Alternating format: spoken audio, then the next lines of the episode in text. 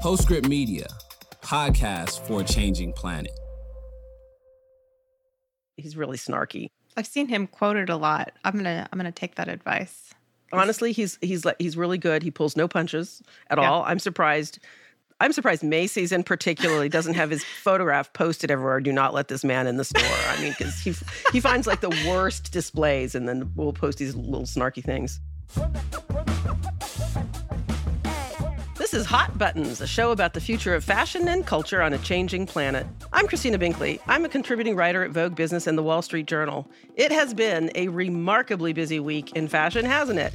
Balenciaga is in the thick of a self created crisis over ad images that suggested child sex abuse, of all things. Raf Simons is shutting down his label after a remarkable 27 year run. Alessandro Michele is leaving Gucci. COP27 wrapped up in Egypt with an agreement for global leaders to create a fund for loss and damage to support countries most impacted by climate change. Black Friday has come and gone, and apparently has gone international. H&M released an ambitious plan to decarbonize its supply, and Vestiaire Collective banned fast fashion from their platform. Look, Bumble knows you're exhausted by dating. All the must not take yourself too seriously and 6 1 since that matters. And what do I even say other than hey? well, that's why they're introducing an all new Bumble with exciting features to make compatibility easier, starting the chat better, and dating safer. They've changed, so you don't have to.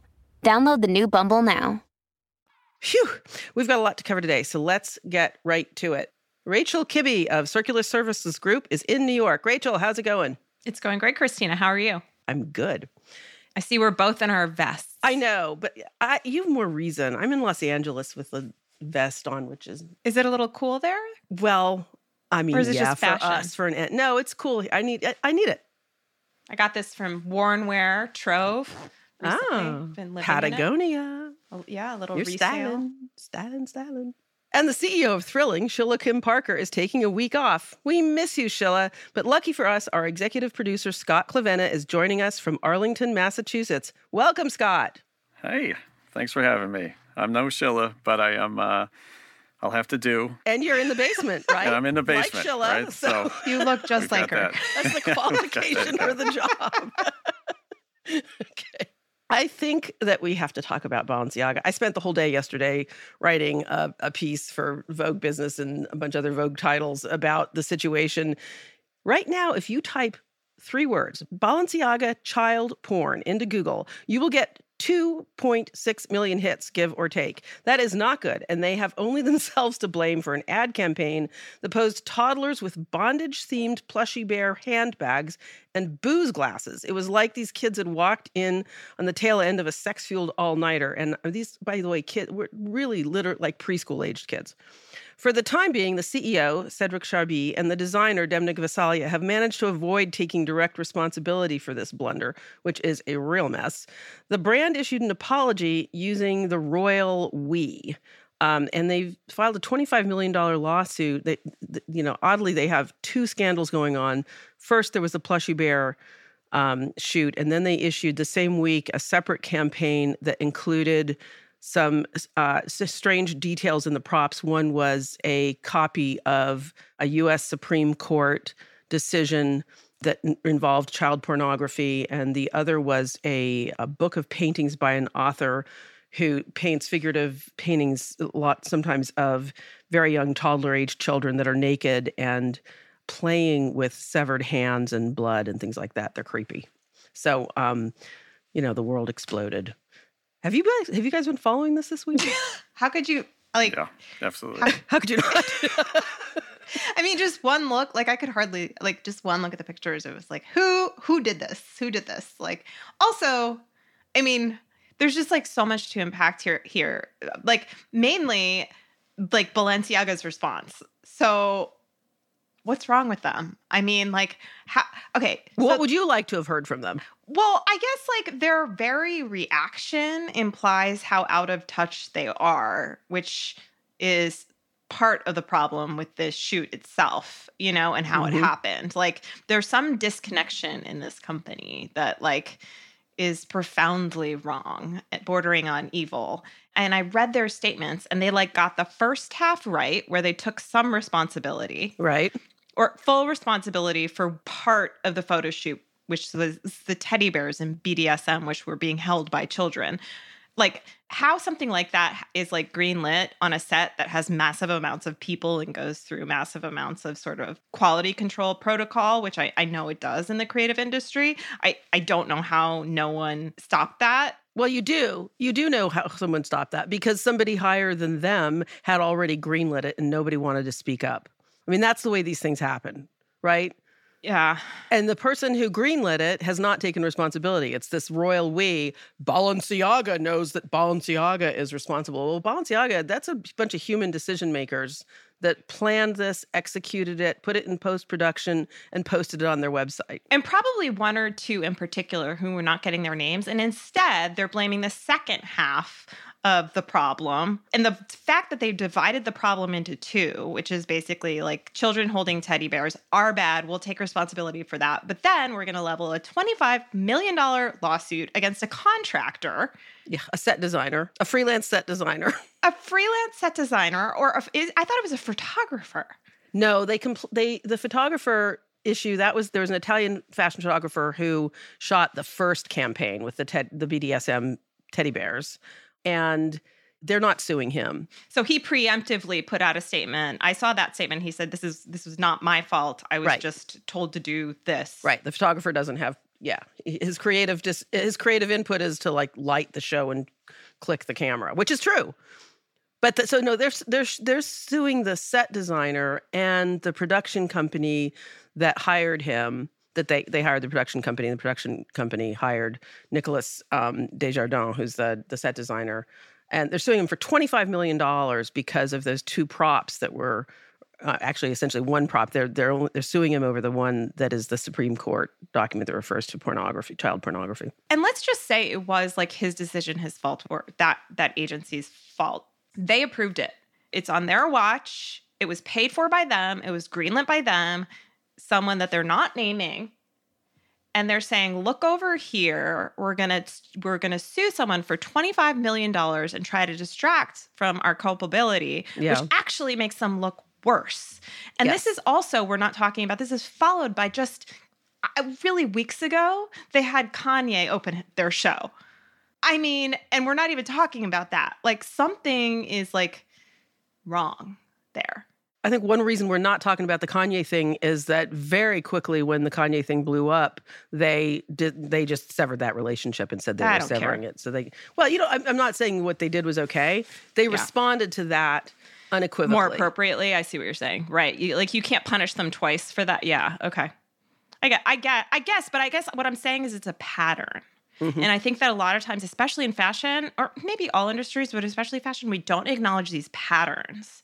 And then they become huge problems, including sustainability. And way down the line, we're like, oh, this is like a big problem. Yeah. How? And it's like because we've been making that same problem over and over and over and over and over, and like not taking responsibility as an industry until it becomes larger than life.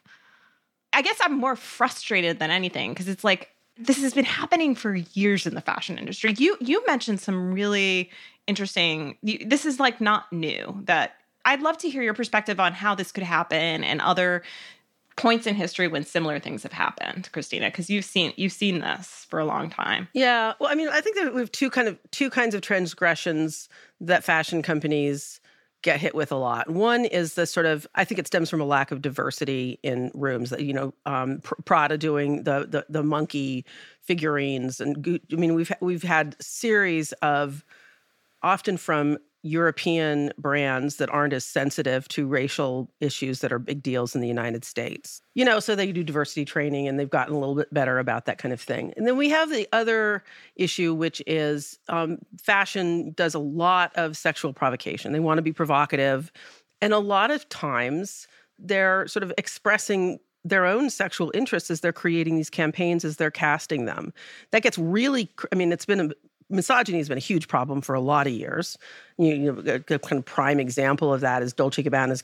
Um, it was became dubbed as the gang rape ad, where they had a model lying on the, I think it was the deck of a, a ship, and there, with these sort of group of men looming over her, looking like they were about to rape her. Maybe that's a lack of diversity problem. Also, I mean, you have to question when I looked at the photographs of the Balenciaga campaign and saw the first one I saw was a little girl standing on the couch looking very innocent, sort of somberly at the camera, surrounded by all this paraphernalia. I just thought, where where was her mom? Yeah. Like who what parent would allow their child to be posed that way? Were were there no parents in the room? Well, I mean, I wouldn't let somebody else's child be posed that Yeah. way if I were in that room. So you, you Me neither. But then we have power hierarchies where people, particularly in fashion, they're all freelancers. They don't want to get fired. They want to get hired again. Yeah, and you've seen it play out with models, and you know there was a huge wave of uh, photographers getting outed for you know Terry Richardson. I mean, for these patterns, and there weren't like a few instances, and then these people got caught. It was patterns uh, and recorded, publicly recorded instances of abuse that the industry apologizes for, does again, apologizes for, does again, apologizes for, does again, and then it's a huge problem. And then finally, something's done about it. Somebody thought it was titillating and funny. I mean, I mean, literally, that's the job of a creative director. The creative director of Balenciaga is Demna Gvasalia. He likes to go by Demna these days. Um, his name is not mentioned anywhere. He is such a god in fashion that nobody is talking about the fact that the creative director's job is to create the ad campaigns. Okay, Literally. so you think he's the one that they're not mentioning? Well, the CEO's got some responsibility too, right? I, you know, I, presumably he was aware of the ad campaign. It's hard for me to imagine that the creative director and the CEO of Balenciaga did not, you know, issued a create an ad campaign that they hadn't seen. Diet Prada just posted Kim Kardashian's response because she's very tied up with them and and I imagine in contract with them and paid by them and, and wears a lot of their clothes. And her response, I have to say I read it and it was very well written. I don't know if It she wrote it. It was well written and I thought I was like, okay, but people, I mean, go on Diet Prada, not enough. People are just like, she just wants to wear their stuff. Well, she didn't know? cut ties. She said she's reevaluating. She did not cut ties. She did not cut ties. And that's but that's kind of not how that family rolls. Like they put number 1 first. So she posted that she'd waited to ta- until she could talk to the brand and find out what happened and, and if they truly regretted it. Um, and she said they did, and that she felt confident that they would not do something like this again. And then Twitter blew up, social media blew up with criticisms of her saying that's not far enough. So she waited 50 minutes, and that's when she posted the I'm reevaluating my relationship with Balenciaga mhm. post, which some people still don't think. So but you know what? uh, What a great example of you know when a brand f- up like this. Look at all the people that get sucked into it. You know the the CEO and the decision makers are avoiding the limelight in all of this, and still it's coming out to the contractors and influencers. That's a really good point, actually, because we talk a lot about how brands have a responsibility for which influencers they get involved with and are they vetting them enough? But are influencers vetting brands enough? Oh, that's big. That is big. It's That big, is in, big. in crypto now because of the uh, the people shilling for um, FTX are now named in lawsuits as you know they should have done the diligence on FTX, not the other way around. So, which I think is asking a lot Yeah. of Tom Brady to figure out if FTX is a Ponzi scheme or not. You I don't do- know if anyone can meet in, that though. standard. Oh but gosh, yeah. that's a whole other show. Actually, I would love to talk more about that. But My husband has been in the thick of that because he, you know, he's an editor for CoinDesk, and they broke that first story that that pulled everything down. So it's been really an intense few weeks.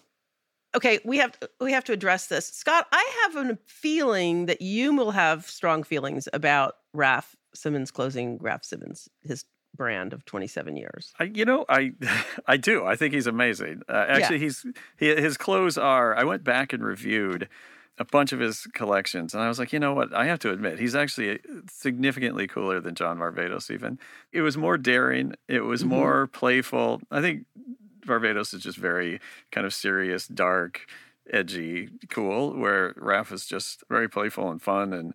But still part of the whole '90s thing. Then I went and said, "Oh my God, do I own any I'm of this?" surprised. And uh, I think um, either it was too expensive or I missed it at times or what have you. And Varvatos became more accessible over time. So it was just easier to kind of latch onto that and, you know, keep with it. But uh, I don't think I have anything in from Raf in the closet. When now I, I feel like I should. I have no insight into you know particular insight into why he's closing his brand. I have some suspicions. I think one thing is he's been doing really good work at Prada and yeah, he has a job, sort of co-designer. He does, yeah, and he's always had another job. He's always had another job. The fact that designers are expected to have all these jobs, like when you well, start reading about what they're actually doing, it feels very spread thin to have your own eponymous label, and then also be co- what is he co-creative director of Prada?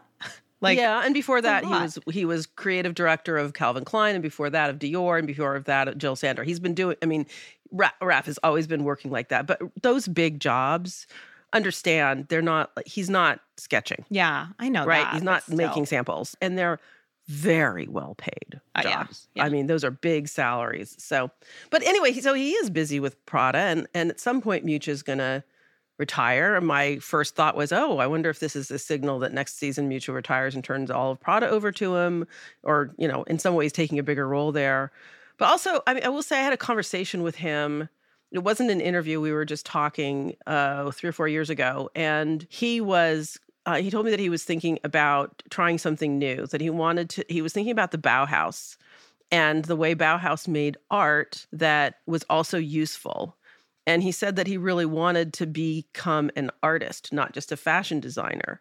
And I, at the time, I said, Well, what's holding you back? And he goes, Well, fear, of course. So maybe he's, you know, going to take the opportunity. He's a grown up now.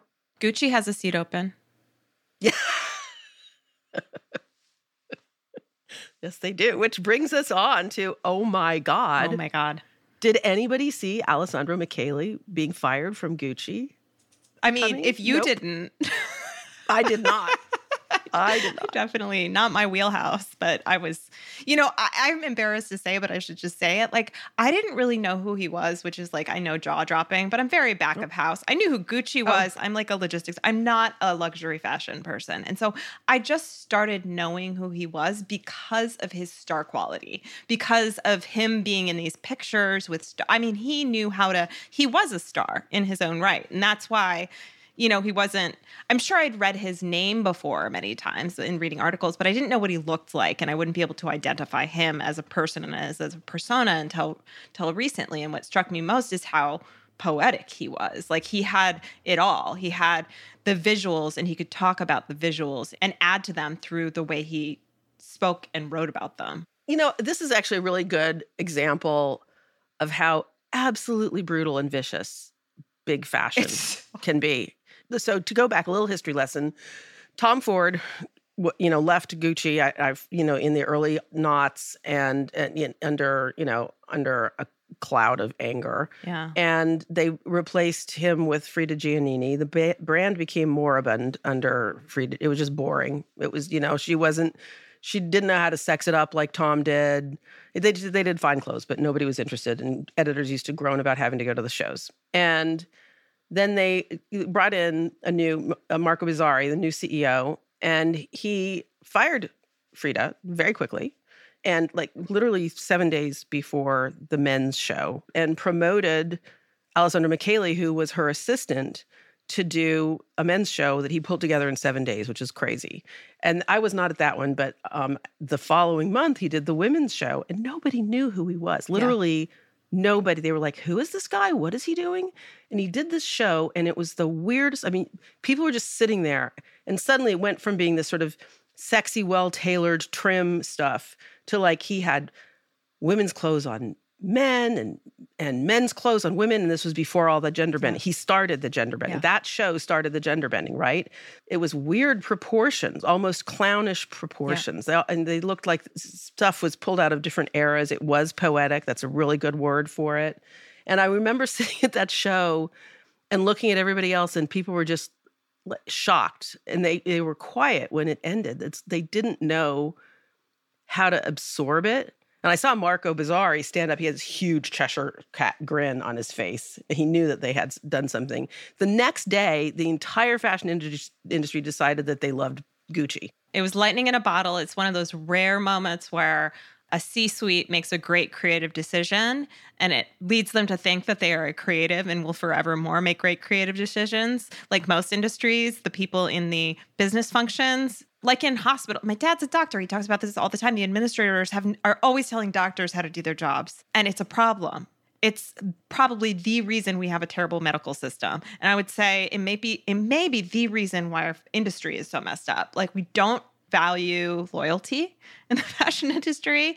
Yeah, um, but what this but the Gucci's a big brand and and sales are not going well. So that, why how long should they be loyal to Alessandro Michele? I mean, I guess that's that's fair. The stuff is not as cool at today as it was. I mean, he turned that company around. Their revenues were increasing quarterly like 35%. It was crazy for several years. But it's not happening anymore. They're part of Kering. It's a publicly traded company. They've got responsibilities to shareholders. So his job is to increase revenues quarter by quarter by quarter. That's his job. Well, let's see if somebody else can do it. In our lifetimes, I don't think we'll see a designer do with a brand what he did with that one. I think it's also, you know, I was I don't know where I was reading this. It's on Ana Andjelic. I hope I'm saying her name right. She's a great Substack.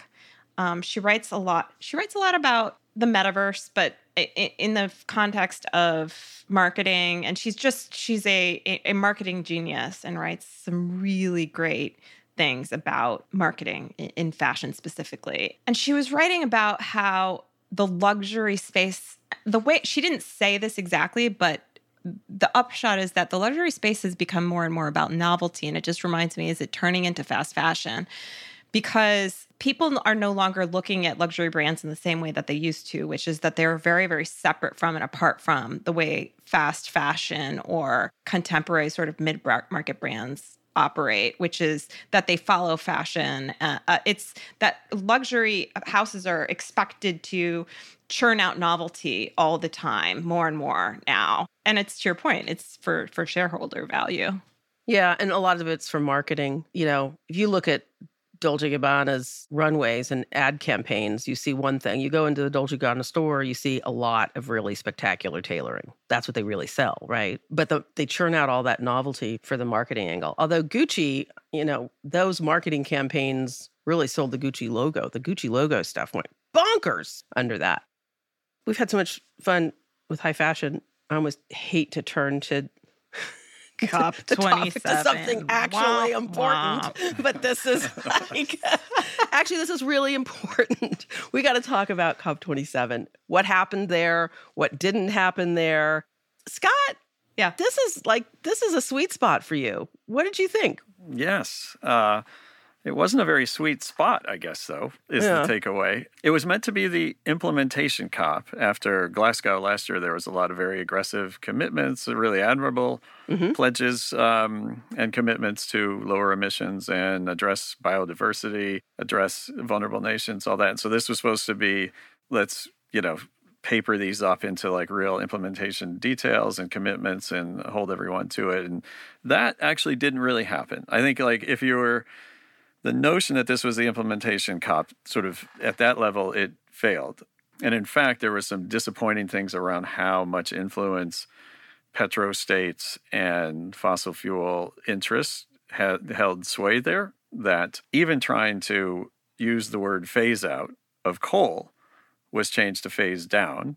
Um, and that, you know those words actually could carry a ton of meaning at, at COP. Yeah, and even just getting to phasing down coal uh, was met with a lot of resistance. But there was an ambition to actually switch that word to fossil fuels to really implicate the entire fossil fuel industry and committing to uh, you know countries committing to phase down their uh, use of and exploration and extract everything of, of fossil fuels, and that didn't happen. So that was disappointing and some other things they just punted to next year, which you know is just the bureaucratic nature of this. But I guess on the positive side, everyone's talking about loss and damage, and that is a, a concept that's literally been at COP since 1991, and people have been talking about it. And just what is loss and damage? It's separate from it's called Annex One, but the the dominant you know developed nations of the world who are mostly responsible for the emissions that are causing climate change. It's that's us. Um, that's us.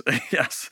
China's in a gray area where they're not in Annex 1, but they are the largest emitter. So they're they certainly shouldn't be the recipient of any aid, you know, for uh, climate change. So there was a debate around that at this COP around whether you know China is is part of the uh, the providers of loss and damage. But the idea with loss and damage isn't just in the past. There was a commitment to provide 100 billion a year in um, financing made available to developing nations to invest in you know low carbon infrastructure and forest preservation and that kind of thing and the the the large countries of the world did not keep up that commitment. They haven't been able to. They haven't provided the 100 billion a year even there. But loss and damage is different in that it's literally a fund that you can submit claims to in effect saying that like our nation has suffered this loss and damage because of unavoidable climate change. So, like Pakistan could do that and say, "We're our, our half our nation is underwater right now because of climate change." Originally, it was it was proposed the language originally, way back when, it, it felt more like sea level rise was the big thing. Island nations, low lying nations, that if, the, if climate change um, floods them, you know, they wanted some way to recover economically from that. It's evolved to mean anything, just, you know, damage from uh, unavoidable damage from climate change, which is a little hard to prove.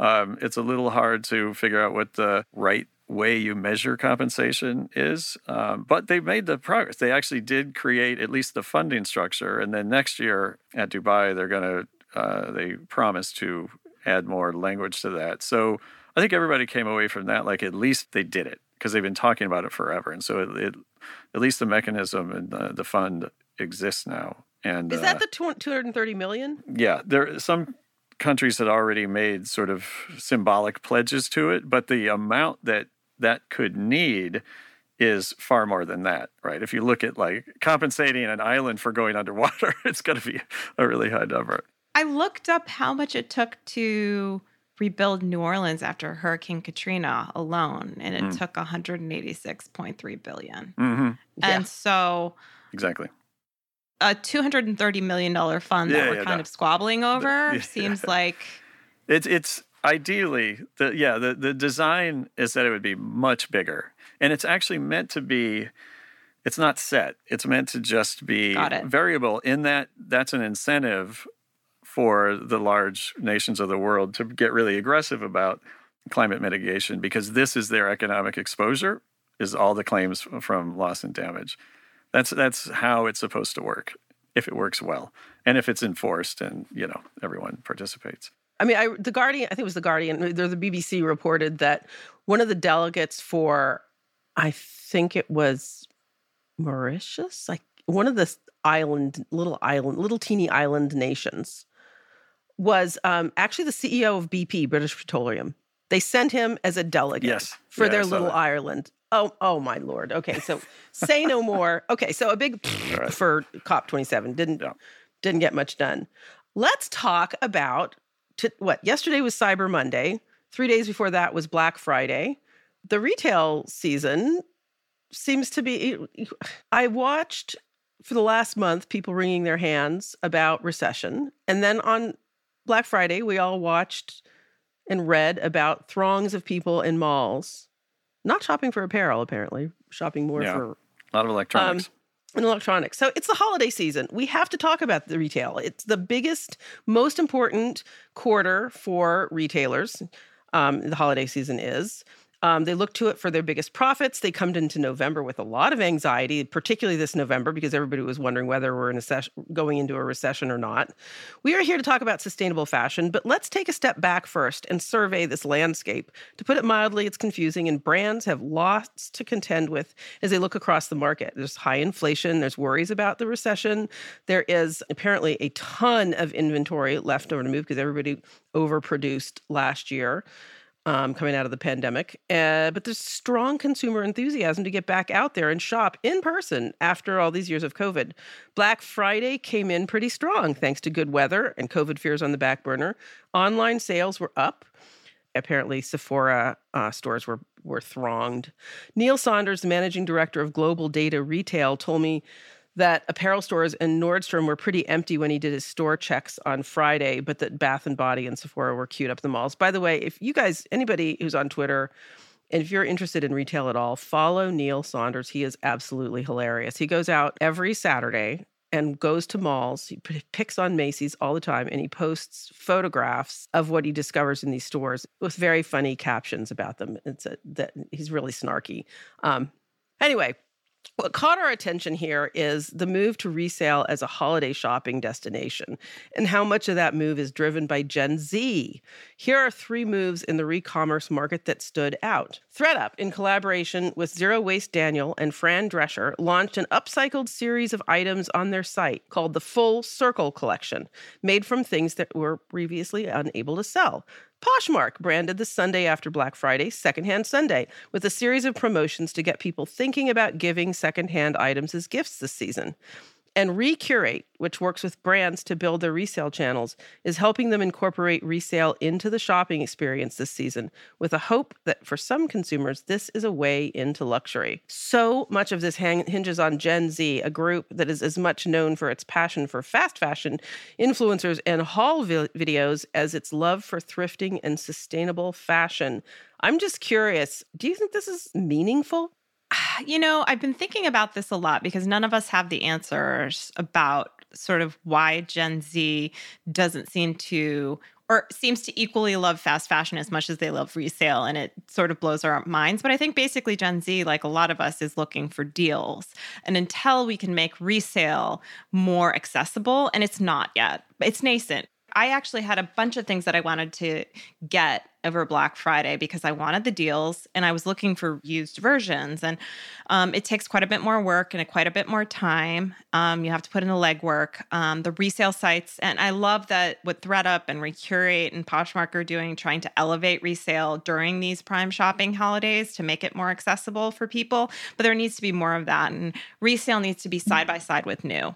And it's not, we're not there yet. I think it's a bit of a lark, if that's the word, that we're not in a recession. I think people are shopping Black Friday because they are looking for deals because they don't have a lot of money. And a lot of times these sales sales like this really do only come once a year and they're big because there's a glut of inventory uh, and so I, it was funny jeff bezos actually said like beware this shopping is is not because people have money it's because they don't and that people should really tighten their belts and not make a lot of huge purchases.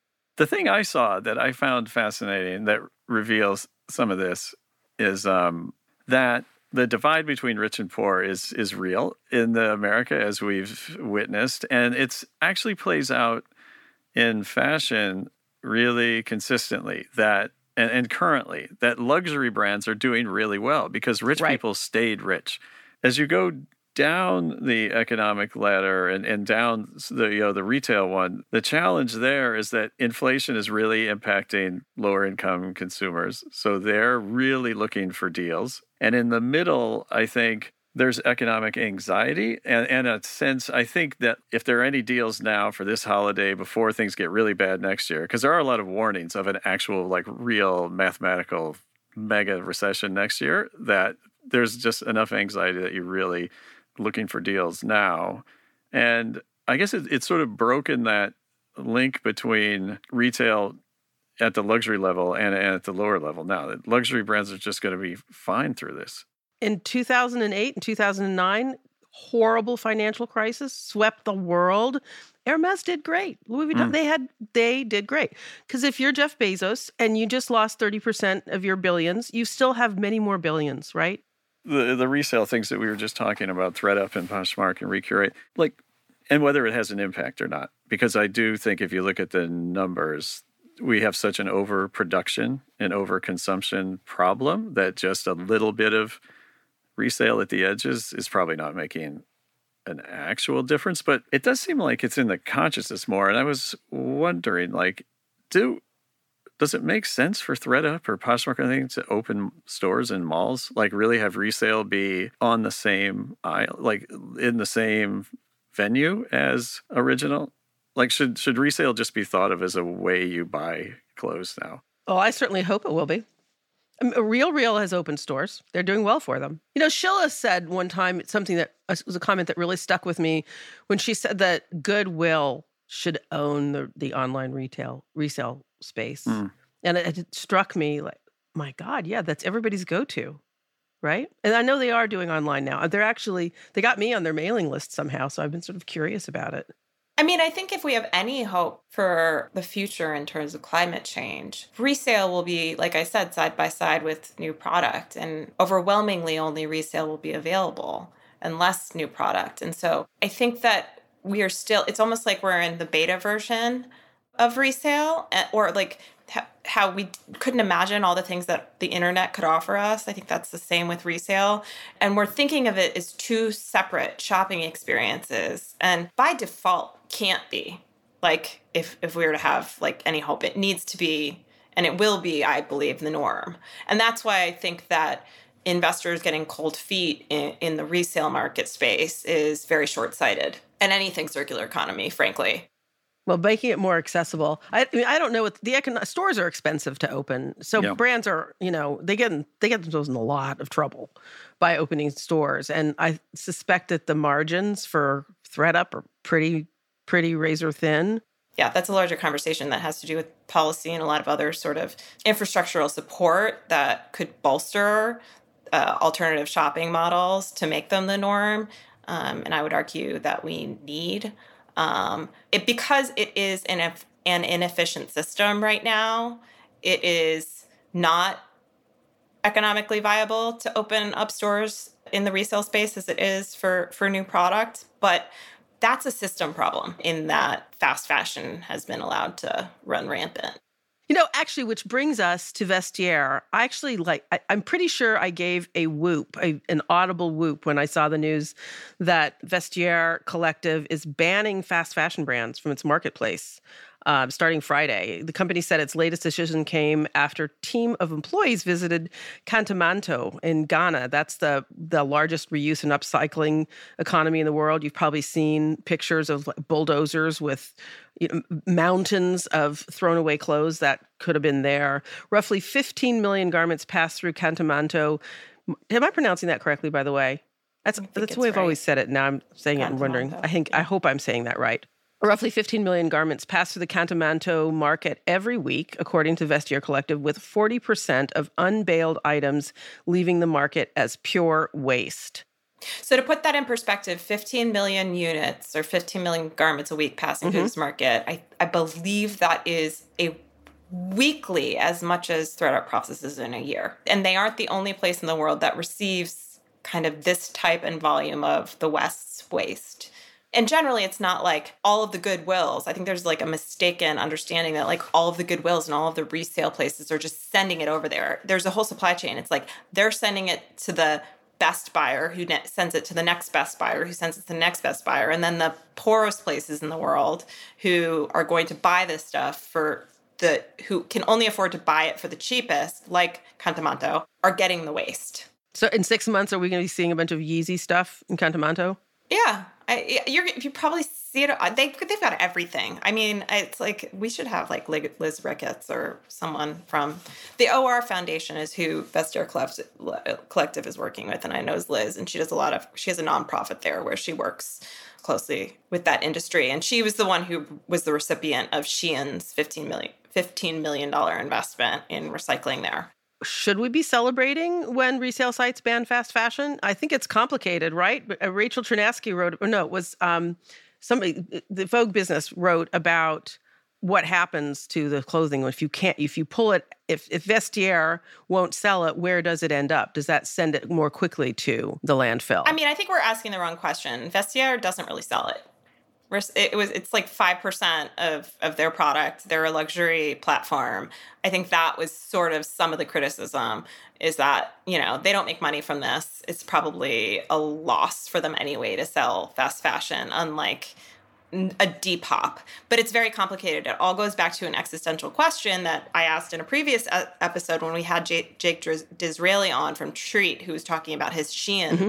partnership. And that question right. is what is resale's responsibility as it relates to fast fashion? And one could say that it is their responsibility ethically to give anything another life. And that's what he took as an approach as a business. And another person could say, as an environmental business, as a circular economy business, you should be taking a stand. And I think both answers are right, and it depends on your business model.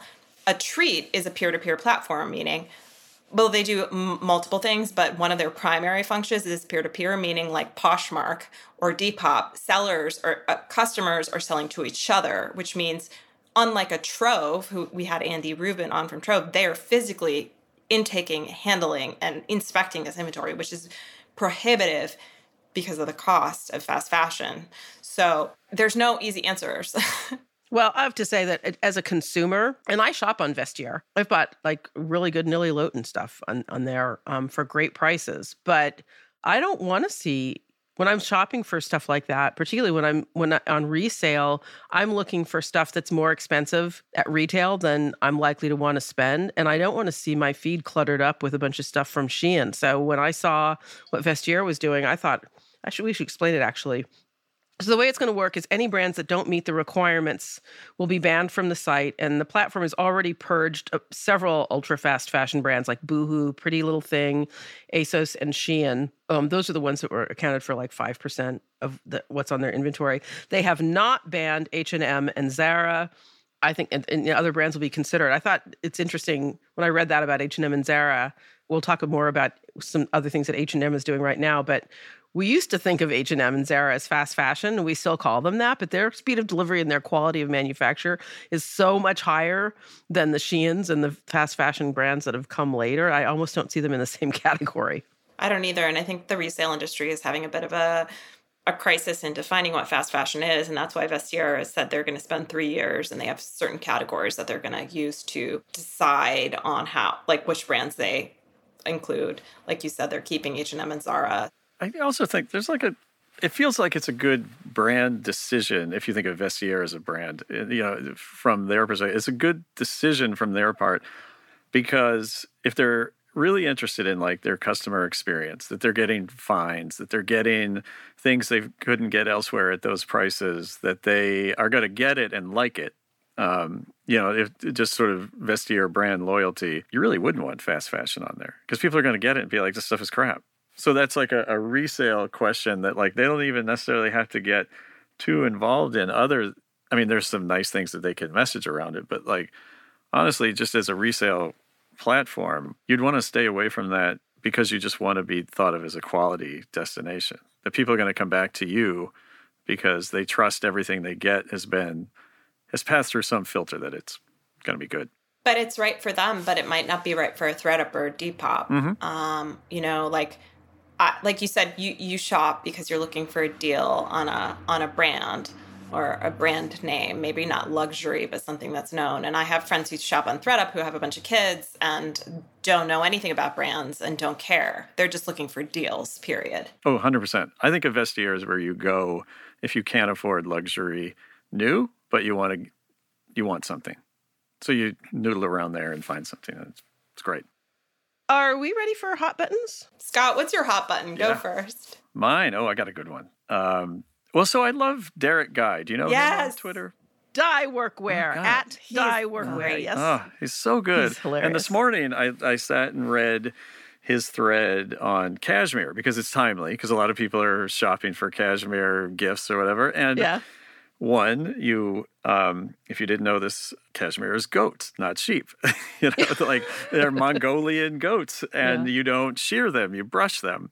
And when you process that into cashmere, into yarn, uh, and then and make products from it, uh, there's different lengths of the fibers that result in different uh, the durability of uh, and the feel of the of the final finished product. And so we went through that whole process. But his point was that responding to questions around why can I get a $40 cashmere sweater from one from Everlane, say, and a $400 cashmere sweater from a woolen brand? And what's the difference? Yeah. And who's who's is someone gouging me or am I actually paying for for quality? And his um it was a long, complicated answer, which is what you run into when you start peeling any onion in the fashion industry. And the fascinating thing that I learned, assuming it's all true, is that because there are ways to make well, cashmere's just sort of caught on as it got a little bit cheaper.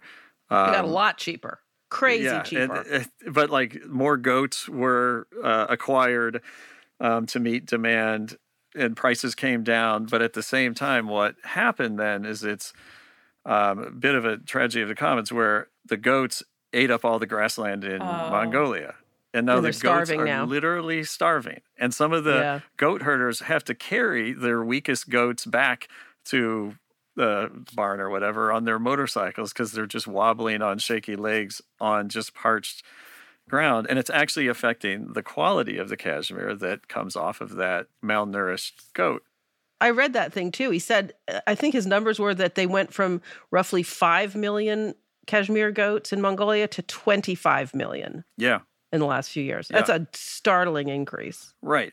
Given how much they graze every day and what that can do to a the land. And so he had just very practical, sensible. I mean, that's what he's known for. Is just very sensible advice on what different cashmere, you know, uh, what it what its feel is, what its durability is, and you know, his main point is kind of the point we always come back to. You do need to pay more for it because you want to buy less of it. And so you're paying more so you have something that's durable. You're not necessarily choosing a sustainable. There aren't. It wasn't clear that there was a sustainable herd of goats and an unsustainable. You know, And if there were, I wouldn't trust it necessarily. yeah. It was more just like we're over consuming it. We're over consuming it. And like, don't just buy 10 $40 cashmere sweaters. Buy one $400 one and hang on to it and take good care of it. And, um, um, and actually don't fall for it being super soft. You know, he had some things about the milling and how uh, you can sort of in the store it feels really soft, but it actually pills, you know, more quickly. Just good, sensible advice and a little education about cashmere and a very cute picture of a goat. That baby goat, yeah. I have, you know, I have a, a cashmere vest when I think about it. It's a black cashmere vest that I wear all the time that came to my husband. It belonged to his grandfather. That's how who died 20 years. I mean, how I don't know when his grandfather bought that thing, but that thing has got to be at least 50 years old. And it does not pill. It has no pills.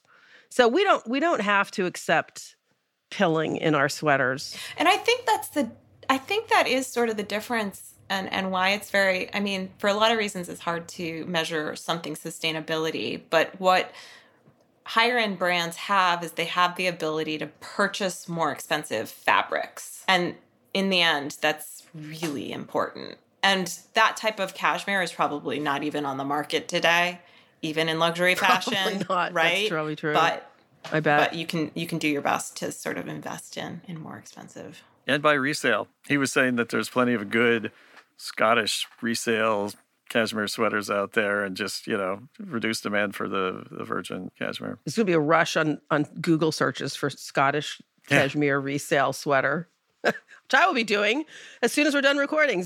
So, Rachel, what's your hot button? My hot button's anticlimactic. Do you have a good one? I'm not a Twitter exodus person. I'm still on Twitter, but my feed is starting to suck. It has the trashiest, weirdest ads with companies that have like 100 followers, and you know, I don't even think they're real companies. I now have ads on my Twitter feed for people who just bought a blue check mark and are advertising for followers. So Twitter advertising must be incredibly cheap right now. That's all I'm saying. And as I'm watching the whole site get degraded, I a couple of weeks ago I started to think, well, where where do I want to go? Because Twitter's an important part of my life, and so I went on Mastodon, and um, I've been active on Mastodon for a couple of weeks, and I'm enjoying that. But I can see that it's never going to have that town square thing that I liked, where, where Twitter was my my news feed.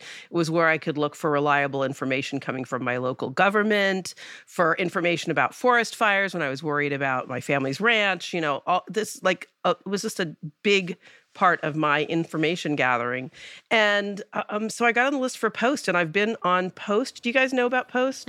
It's um, was supposed to be launched about a year from now by Noam Bardin, who's the he was the CEO of Waze, and one of the creators of Waze, And so and he has this idea that um, we could have a social media site that would incorporate micropayments so that publishers could, uh, you know, Reuters is is currently experimenting with this, but they're hoping to get a lot of newspapers and news publishers on, and you can pay like one cent to read an article, which is great for people who want, you know, I, I about three times a year I want to read something in the Miami Herald, and yeah, I'm not going to subscribe to the Miami Herald, but anyway, so there's this aspect of being able to, you know, get a lot of news, and I'm a news junkie or other publications um, that way. But it's also very much like Twitter with a huge, huge focus on um, being civil, on civility. And it's in beta now. It's very beta. I mean, every day they're, you know, today I opened my post up and I can suddenly look at my notifications, which were really hard to find before. So every day it's sort of a new kind of place. But I think it's working and I think it's going to be really promising. Um, I have to say, Christine, I love how you're sort of the guinea pig for alternatives to Twitter for me. I'm I'm sitting oh. back and I'm letting you test drive these alternatives and I'll join the one you you say is your sort of next Twitter.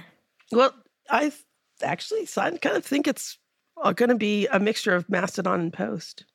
I mean, there's more people on Mastodon than Post right now, but Post has got people are coming on every day. And, and frankly, most of my major follows, people I follow on Twitter, have come over. There, there are some that haven't.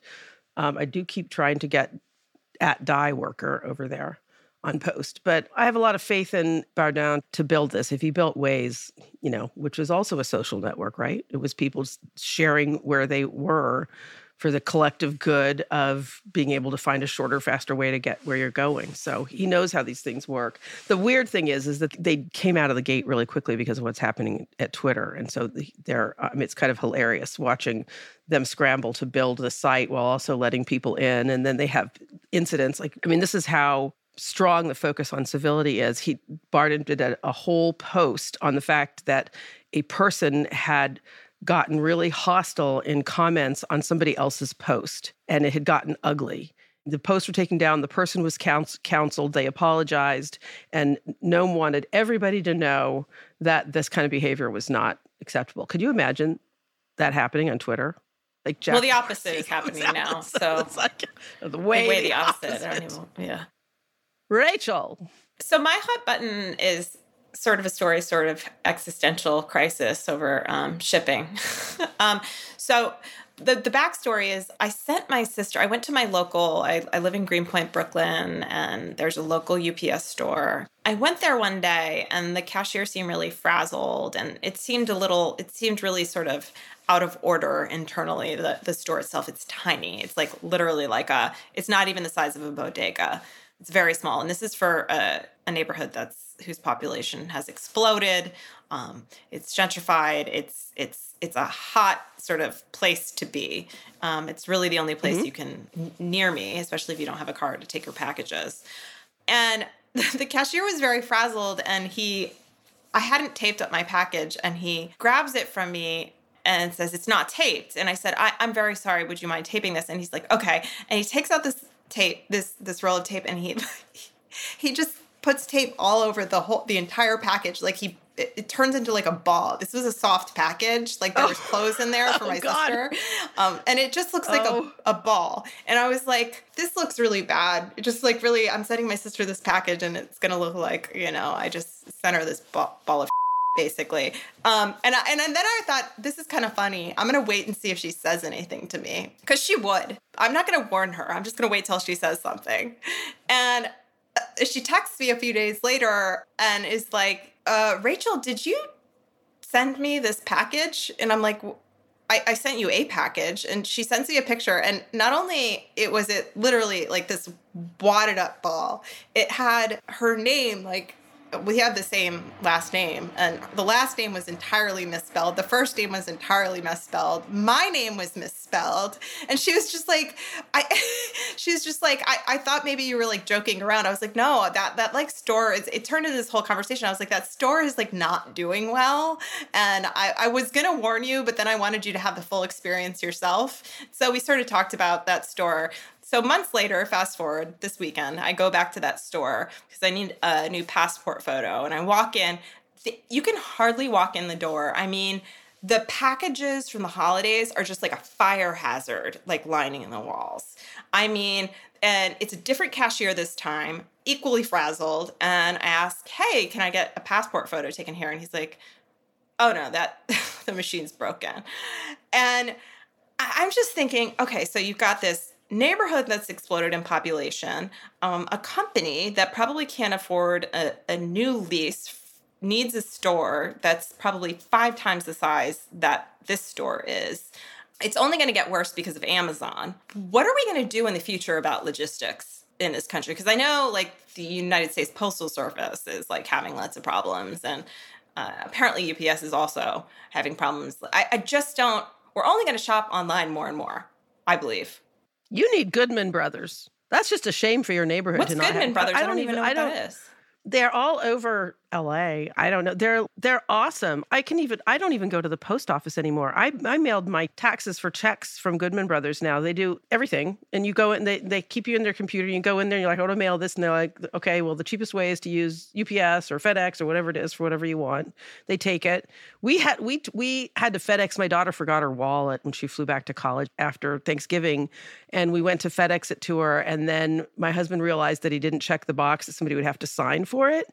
And so he called them and said said, I didn't check this box. Can you can can we still do that? And the guy said, Yeah, but it costs an additional eleven dollars.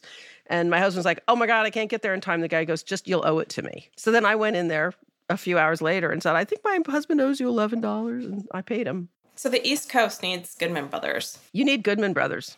Yep. That's what you need. There are many good solutions out there, but apparently your neighborhood does not have it. I guess there's a UPS at Staples by me too. They're they're a little bit better, but I don't know. They're they're overwhelmed. They're hurting. this is not a good time to have logistics problems. Okay, that's all for the show. Please support us by following us on Twitter at HotButtonsPod and now on Instagram at HotButtons.pod or send a link to friends or colleagues and go to Apple or Spotify and give us a rating. We were trending on Spotify last week, by the way. We are also streaming on Amazon Music. We really appreciate your support. If you want to email us with story ideas, send a note to hotbuttons at postscriptaudio.com or leave us a voicemail at our call in line. It's at 508 622 5361. Give us a call. Hot Buttons is hosted by me, Christina Binkley, Shilla Kim Parker, and Rachel Kibbe. The show is produced by Postscript Media. Today we had a guest host, Scott Clavenna. Our senior editor is Ann Bailey. Our engineers are Greg Villefranc and Sean Marquand. Cecily Meza Martinez is our managing producer. Stephen Lacey, Scott Clavenna, and Rachel Kibbe are our executive producers. Postscript Media makes podcasts at the intersection of climate with culture, politics, business, and tech.